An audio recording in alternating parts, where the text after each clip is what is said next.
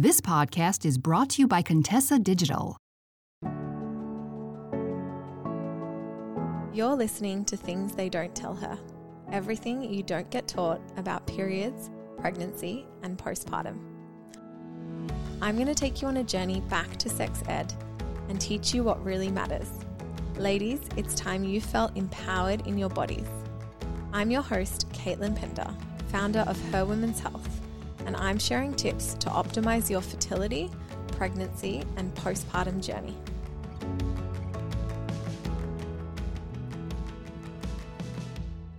Today, I'm going to be chatting all about healing and preventing abdominal separation. So, abdominal separation is a term that gets thrown around a lot in the world of pregnancy and postpartum recovery. And first, I want to explain what it is and why it happens. So, everyone who becomes pregnant will experience some degree of abdominal separation. And this is because there's no other way for the belly to expand. So, most or all women and men have six pack muscles, and that is their superficial, so their most top layer of their abdominal wall is called the rectus abdominis muscles. And that is on someone who has a very toned abdominal wall, the six pack muscles that you can visibly see. Now, the reason that that is six muscles, three on each side, and not three muscles is because there is this layer of connective tissue down the midline called our linea alba. Now, if you imagine this layer of connective tissue is like a piece of Blu Tack, so a long strip of Blu Tack that's running along the midline of the abdominals, and we have our six pack muscles, three on each side. Now, this abdominal layer, the linea alba, the piece of Blu Tack, during pregnancy, as the belly expands, this piece of connective tissue, it thins out, it stretches in order to allow the belly to grow and the baby to grow and the belly to expand, that connective tissue thins out. And imagine that piece of Blu Tack just being stretched and thinned out slightly along the midline. So, this happens to allow the belly to expand. And then postpartum, once baby is out, most of the time, over a series of what can be months, weeks, this connective tissue will slowly start to um, shrink back together and it will become firm and thick again, like the original piece of Blu Tack. So I love to describe this with a piece of Blu Tack because if you can visualize a nice thick piece of um, strip of blue Tack, like you buy it in the packet, all the way along the abdominal midline. And then as the belly grows in pregnancy, it thins out and it becomes both um, longer, stretched this way, widthwise, and it becomes thinner. And over time, as the abdominal wall heals and we gain strength back through that tissue, the Blu Tack or the linea alba becomes thicker and stronger and um, the gap becomes smaller. So when we are considering abdominal separation, we're thinking about um, often the term that gets thrown around is how many fingers was the abdominal separation. So that is purely thinking about the width. Um, but we also want to think about how deep is the abdominal separation. So um, what is the depth that we can feel down into? And that can be dependent on how thin that Blu Tack has stretched out. And then what is the tone behind that um, abdominal separation? So is there, does it feel thick? Um, and does it feel like there is strong connective tissue there? Or is it really thin and very thinned out? Or has it thinned out so much that there is a tiny little hernia, which is not uncommon around the navel? So what we are concerned about postpartum is when the abdominal separation is still there, it can create this sort of visible um, oval shaped, most commonly, where there's a thickening around the navel and all the way up, and the tissue is visibly sort of separated. And what we're concerned is if there's a very, very significant abdominal separation, like quite a few fingers, it can potentially impact the amount of core stability that a woman has. So, if she has a significant abdominal separation, then we may be concerned that this could be impacting her back pain or her ability to sort of safely return to exercise. So I really feel that abdominal separation has been blown up a lot in the media and has become um, something that is used as a tool for marketing when what we do know is that significant abdominal separation can lead to um, you know back pain and potential impacts but most abdominal separation doesn't lead to any functional impairment and is only an aesthetic um, condition, which in most cases will heal over time as the abdominal wall gets stronger. So, what they've started to look at in the research is what are the current guidelines for abdominal separation? When do we consider someone to have abdominal separation? And um, a recent study, which was done in 2022, so just last year, um, by Kaufman et al., looked at our general population and they looked at women, and the mean age of the women was anywhere between 22 and 23. And they looked at a general population and they looked at um, what was the average interrectus distance. So that means the distance, the width of that um, interrectus, so between the abdominal muscles. So the, the width of that Blu Tack or that linea alba. And they looked at um, what was normal and what are our current guidelines for classifying postpartum women. And what they found that in a general population, with the current guidelines and the current classifications for diastasis recti, as high as 57% of these women would have been classified to have it with the current criteria. And these are women that hadn't even had babies. So we have to keep in mind that there is always some element of a gap. Often I'll have women who, um, postpartum, they say, Oh, but I've still got a gap here. And there is still always going to be a gap between those muscles because that is why we have a six pack and not a three pack because there is naturally that connective tissue in between. What we want though is to see really good thickness and tone through that tissue. We want to see that that gap has healed up. Um, looking at this study found the average, if we considered um, over the 80th centile as um, abnormal, then we looked at the um, average person having an interrectus distance um, at around 32 millimeters at the umbilicus. So that means up to three centimeters around the navel would be considered a normal interrectus distance.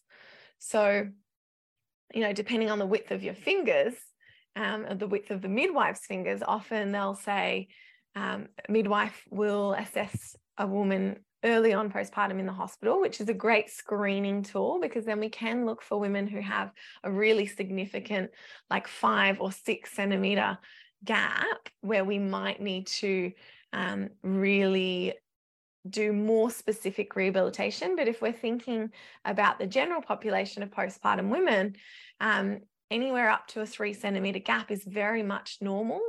Um, and we don't need to then pathologize it. I think we have a lot of women's health conditions have become over pathologized. And we need to remember that the abdominal wall has done nothing but stretch for nine months.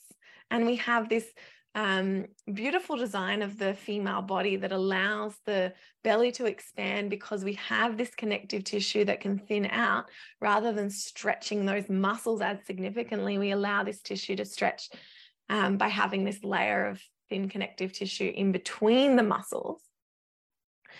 Um, and an element of abdominal separation in those early postpartum days is going to be very normal. So we want to think about how we can support women rather than pathologizing it and creating fear around, oh, have I or have I not got abdominal separation? We look at what, um, how can we optimize function? How can we eliminate back pain? How can we strengthen and shorten these muscles that have just been um, stretched for nine months so that we can really regain um, tensile load and strength through those um, rectus abdominis muscles in order to get back into physical activity and also just to support um, the daily routines of nursing, lifting, carrying, um, feeding a newborn, and to keep up with a growing baby who's getting heavier every week. So we want to take the focus away from this idea that everyone's sort of damaged and there's a pathology and recognize yes, we do want to identify if someone has a really, really significant gap. And the times that I see this would more likely be for women who have had twin pregnancies, for example, or perhaps in a second or third time mum where the belly has expanded significantly more. Um, or sometimes women have just a genetic connective tissue um, quality that predisposes them to more um, stretching and thinning of that connective tissue. So, those are the things to keep an eye out for. But for the general um, postpartum woman, especially first time mums, often come to me really concerned in pregnancy about abdominal separation. Let's um, remove fear and start to come at an approach of optimizing well-being by enjoying exercise in that postpartum period, moving the body, increasing flexibility in the upper back so we're not getting tight and stiff, which will help with ab separation because um, anytime that these two points are closer together, we get this um, pushing down. So if there is separation, we do want to make sure we optimize posture. And let's look at it from a, an approach of um, enjoying moving the body again, enjoying re-strengthening the core muscles so that we can um, engage more easily without pain um, with a growing baby. So I've already talked a little bit about how we assess for abdominal separation um, and how we need to move away from this traditional um, only thinking about the width. We want to think about um, if we're looking at it, what the depth is as well, and whether there's tone behind that tissue. So I usually grade that um, from zero to five, zero being, you know, I could almost, there's just no tension when I feel when someone's doing a head lift. Um, all the way up to five, where there's really firm, you know, if you feel that kind of muscle belly on either side, there's really firm tension when someone's doing a, a curl. And over time, as we do um, shortening exercises for those muscles as we strengthen the external obliques that run across that fascia, as we strengthen the underlying pelvic floor and transversus abdominis, that tone and thickness will become um, much stronger and thicker and will feel much more tone. And functionally, that should lead to um, significant improvements in overall function and reported um, core strength. So, now, if we think about the management of abdominal separation, so we've talked a little bit about assessment and how we have um, the need to readdress the clinical guidelines and reassess the current criteria for categorizing abdominal separation, knowing that uh, up to three centimeters could be considered a variation of normal. Um, and even more in the early days, it's more about what's improving and not just about the gap. So, healing abdominal separation, we um, looked at some recent research. There was a study by DePledge et al. in 2021 that looked at different exercises for interrectus distance recovery. So it looked at the gap again between the abdominal separation and what different exercises um, what influence different exercises had on that gap and where we saw the most improvement. So they looked at the baseline interrectus distance at um, an average of two to four weeks postpartum, and they found that two centimeters above the belly button, the average distance was three and a half centimeters. And two centimeters below the belly button, it was an average of 2.6 centimeters. So the um, Interrectus distance, because the belly becomes round in pregnancy, it most commonly is smaller at the top. Usually the navel is where the belly is going to be sort of the furthest out, so the most stretch. That's where the interrectus distance is likely to be sort of the largest. And then um, narrower at the top and bottom. So it is often that we look at interrectus distance in studies above and below the navel. So um, they looked at a curl up, so a head lift exercise. They looked at a side plank, um, a transversus abdominis drawing in sort of navel to spine um, pelvic floor exercise. They looked at no exercise and they looked at a planking exercise. And they found that um, across the study, the only exercise that significantly resulted in a decrease in the interrectus distance was with a curl up exercise. No other exercise resulted in a reduction in the interrectus distance. So that doesn't mean we don't need to work those other muscles, but if we're purely thinking about abdominal separation, for a long time in the fitness industry, there's been a push away from sit ups and crunches and curls. There was a lot of fear around that making abdominal separation worse because, in some instances, women were experiencing what's called doming or popping, which is where that tissue is kind of um, creating a bulge like um, appearance in the midline. And so they, the fitness industry sort of came up with this blanket statement of no, let's not do any crunches, any curls.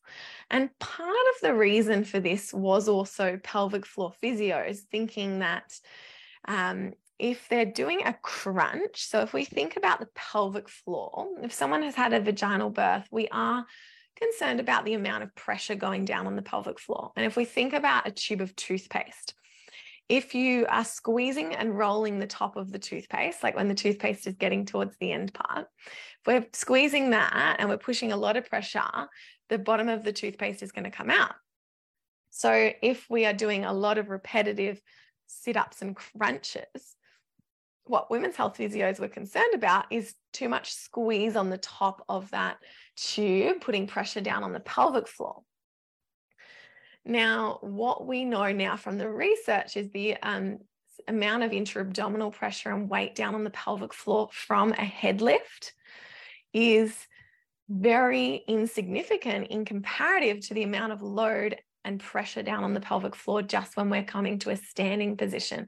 The whole weight of the torso over the pelvic floor is significantly more, particularly if you're baby wearing or holding your baby. So we don't need to consider this small increase in intra-abdominal pressure if we're getting such significant improvements to the interrectus distance and the healing of that abdominal separation. And the way I like to think about this is um, logically, if the belly has done nothing but expand and stretch for nine months, then what we need to do is start to postpartum shorten those muscles through concentric exercise like a curl up.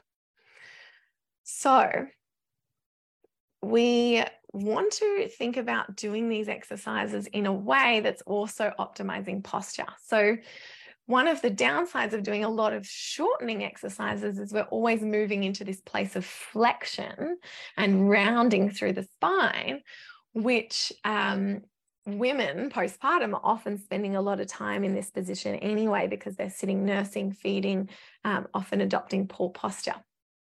So, my favorite way to do this exercise, and what I do in my um, Restore Your Core program a lot, is use a Pilates ball um, behind the upper back interlock the fingers behind the head and then stretching over the ball. So your arm moving into thoracic extension. You're getting this beautiful chest opening stretch to reverse all of the rounding and breastfeeding posture. And then as we exhale and engage the pelvic floor, we are crunching all the way up to create that shortening in the interrectus distance and promote healing of ab separation. The other things that I work on in my Restore Your Core program is what I call the five Ps. And I'll link the other podcast episode um, in the notes and also in the um, live so that you guys can have a look at that. But the five Ps, which will also have an impact on ab separation. The first is posture. I spoke about anytime those two points get closer together, it's just pushing more pressure down on that abdominal wall. So if we're sitting with nice tall posture or standing with tall posture, um, we're preventing that compression and that pushing down on that tissue. The second thing is pressure control. So um, when we do see a significant abdominal separation, if we do a crunch or a head lift, and we're not managing our pressure well, and there's already that thinness through the blu tack, the linea alba, what we sometimes see is doming or coning or peeping, whatever we want to call it, but that pushing out of the abdominal layer. Now, what that means is often that we're not getting that um, good exhale breath control and that we're not pre-activating the pelvic floor in the deep layer um, so that when we lift the head we're like squeezing that toothpaste and we're squeezing the pressure out the front so we do want to make sure that when we're doing head lifting exercises, if there is abdominal separation, that we are finding our breath control. So the first thing is making sure that we're not holding the breath, um, because if we hold the breath, then the pressure will go to the weakest point. And I love to explain this through the analogy of um, female tennis players. They used to have a lot of issues with urinary incontinence. And it was because they would take a deep breath, they would tense their tummy and hold their breath. So when you hold the breath, the diaphragm pushes down, and then they'd create this force through their racket. And um, what over time is it's like squeezing the top of the water balloon. And if over time the top of the water balloon keeps being squeezed, that pressure is going to go to the weakest point. And for the tennis players, it happened to be um, the pelvic floor. But for the males, it was um, the abdominal wall and they were getting hernias. So the pressure will go to wherever the point is weakest. And if someone has got quite thinning of the abdominal uh, wall or even an inguinal hernia, which is quite common, a, a, sort of slight raise of the belly button going from an innie to an outie in pregnancy and creating a little hernia, then sometimes that pressure will go to that point if we're not managing the pressure well. So when we are doing all of our exercises, we're managing our posture, our pressure control. So we're making sure we're breathing out as we do the exercise and that we're getting that deep core pelvic floor recruitment as well, so that we're protecting that and not just squeezing the top of the toothpaste. Um, and we're slowly, progressively increasing. We're not just going straight to full sit ups with breath holds and poor contraction of the deep layer. We're learning how to do it in a way that's supported. So, um, I'll give my clients the Tubigrip, um, the long bands, and I'll often do exercises where they are using the band as assistance to do full roll ups. And they're always doing it with the really conscious awareness of their exhale breath so that the diaphragm's not squeezing and we're not getting any of that doming. So the P's that we go through are the posture, um, because that will help to optimize the length of the um, abdominal separation, pressure control, um, and then we go through posture, pressure control. Um, then we start to coordinate our pelvic floor, and then we add some Pilates, and we we do want to move away from just focusing on that rectus abdominis. We do want to integrate all of the other layers of the abdominal wall. So, um, in that study that I spoke about, we were mostly focusing on what's going to be the best for that interrectus distance for that gap. But of course, we also want to focus on strengthening the obliques um, particularly if you've had a cesarean birth, because during a cesarean birth, the myofascial sling that connects the opposite inner thigh to your oblique is disrupted. So we really want to work on regaining that um, fascial strength through that system. And then we want to focus on that deep layer, the pelvic floor, and focus on all of the layers of the abdominal wall so that we're not just biasing one. So we're getting that whole functional movement and we're working through different planes. So then we aim to progress all of our exercises. And when we do our exercise programs in Restore Your Core, we are considering are you getting any pain? So, particularly pain over a three out of 10, any pressure, or heaviness dragging vaginally that might indicate um, too much pressure down on the pelvic floor, any peeping, so doming, abdominal separation, any peeing, that's not a good sign if you're getting urinary incontinence, and any sort of popping or arching of the lower back, like you can't control that pressure, that probably means we need to regress your exercise program. Um, so start with slightly more basic exercises or start to add in some support through the TheraBand straps or with the ball or reconnect with the breath in order to um, make sure all of those symptoms are managed. And then once they are, we can start to slowly progress. Um, but everyone's going to be at a different place postpartum, um, depending on the type of birth they've had. Uh, whether it's been a cesarean or vaginal birth, we're going to have slightly different focuses. So, focusing more on, as I said, that oblique um, oblique muscle, after a cesarean and the abdominal wall. And after vaginal birth, we're going to have more focus on the pelvic floor. And then um, a woman who's been really active all through her pregnancy um, might be able to get back and progress the exercises more quickly than um, someone who has, you know, had the whole pregnancy feeling sick and hasn't been able to do any exercise or movement. But the most important thing is that we do start early. A lot of the research now is saying um, that the earlier we start, the better. So if you are postpartum, I'll link um, my guides here as well. So I have a guide that you can download um, depending on the type of birth that you had. And that comes with a yoga class that you can do in the first one to two weeks just to reconnect with your breath and pelvic floor and then a Pilates class that you can start as early as um, two to three weeks. And then I recommend a telehealth appointment at four weeks to get started with the full eight week Restore Your Core program. So, um, the last thing that I want to touch on for management and healing of abdominal separation is compression. So, this same study that I just talked about that looked at different exercises, they also looked at the effect of Tubigrip and taping on abdominal separation.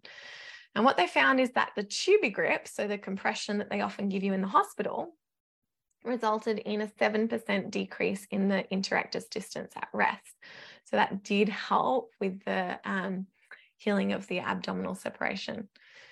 The Tubigrip didn't result in a further decrease if they were already doing the exercise, the curl up, um, and taping did not result in a significant difference. So, what I usually tell my clients is for a first time mum who has um, a low risk of ab separation, so they're not carrying twins, they don't have like a um, EDS or a genetic connective tissue disorder, that um, if they postpartum, if they had a vaginal birth, that they can just wear a, pre pregnancy pair of active wear tights or shorts, and that'll probably give them quite a lot of compression around the midline um, and also compression around the perineum. And um, there is lots of different things on the market. There is SRC shorts. There's also um, Lenny Rose, that's an Australian brand. Um, there's medical grade compression, there's belly bands, there's loads of things that you can get on the market for healing ab separation. Um, but in my opinion, it's not always necessary. I think the exercise is the more imp- important thing. Um, and most women these days have some pretty tight um, active wear that they could squeeze into that would provide um, quite a, a, bit of compression. However, if you've had a cesarean birth, um, the extra graded compression can feel really supportive and um, in the studies can women have reported improved um, symptom management with the um, belly bands or the Tubigrip so one it depends on the type of birth but we do know that there is a little bit of evidence to support the use of compression for management of ab separation and for that healing and just to support and hold that tissue. Uh, often women find that it feels quite nice to wear something a little bit more tight just to um, hug the belly and the pelvic floor and, and relieve any symptoms of, of heaviness that they might be getting early on. So um, that is my top tips for healing of abdominal separation, understanding that there's so many factors that there is no one size fits all solution um, and that we can't give blanket advice and statements. And that's why I really strongly advise staying off Google, which so many pregnant and postpartum mums are on. um, and seeking professional advice because the research is forever changing. Like these studies are very recent, the last two years. But if you look online, a lot of the studies that they're citing are from 20 years ago. And our understanding of abdominal separation and the healing of it has changed and moved significantly in those years and is still changing and developing. Thanks so much for listening. I hope you enjoyed today's episode. Don't forget to subscribe and share this with other pregnant women or other women that you think deserve to understand this information. It is my mission to share this knowledge with women because this is something that I believe that we should all be taught.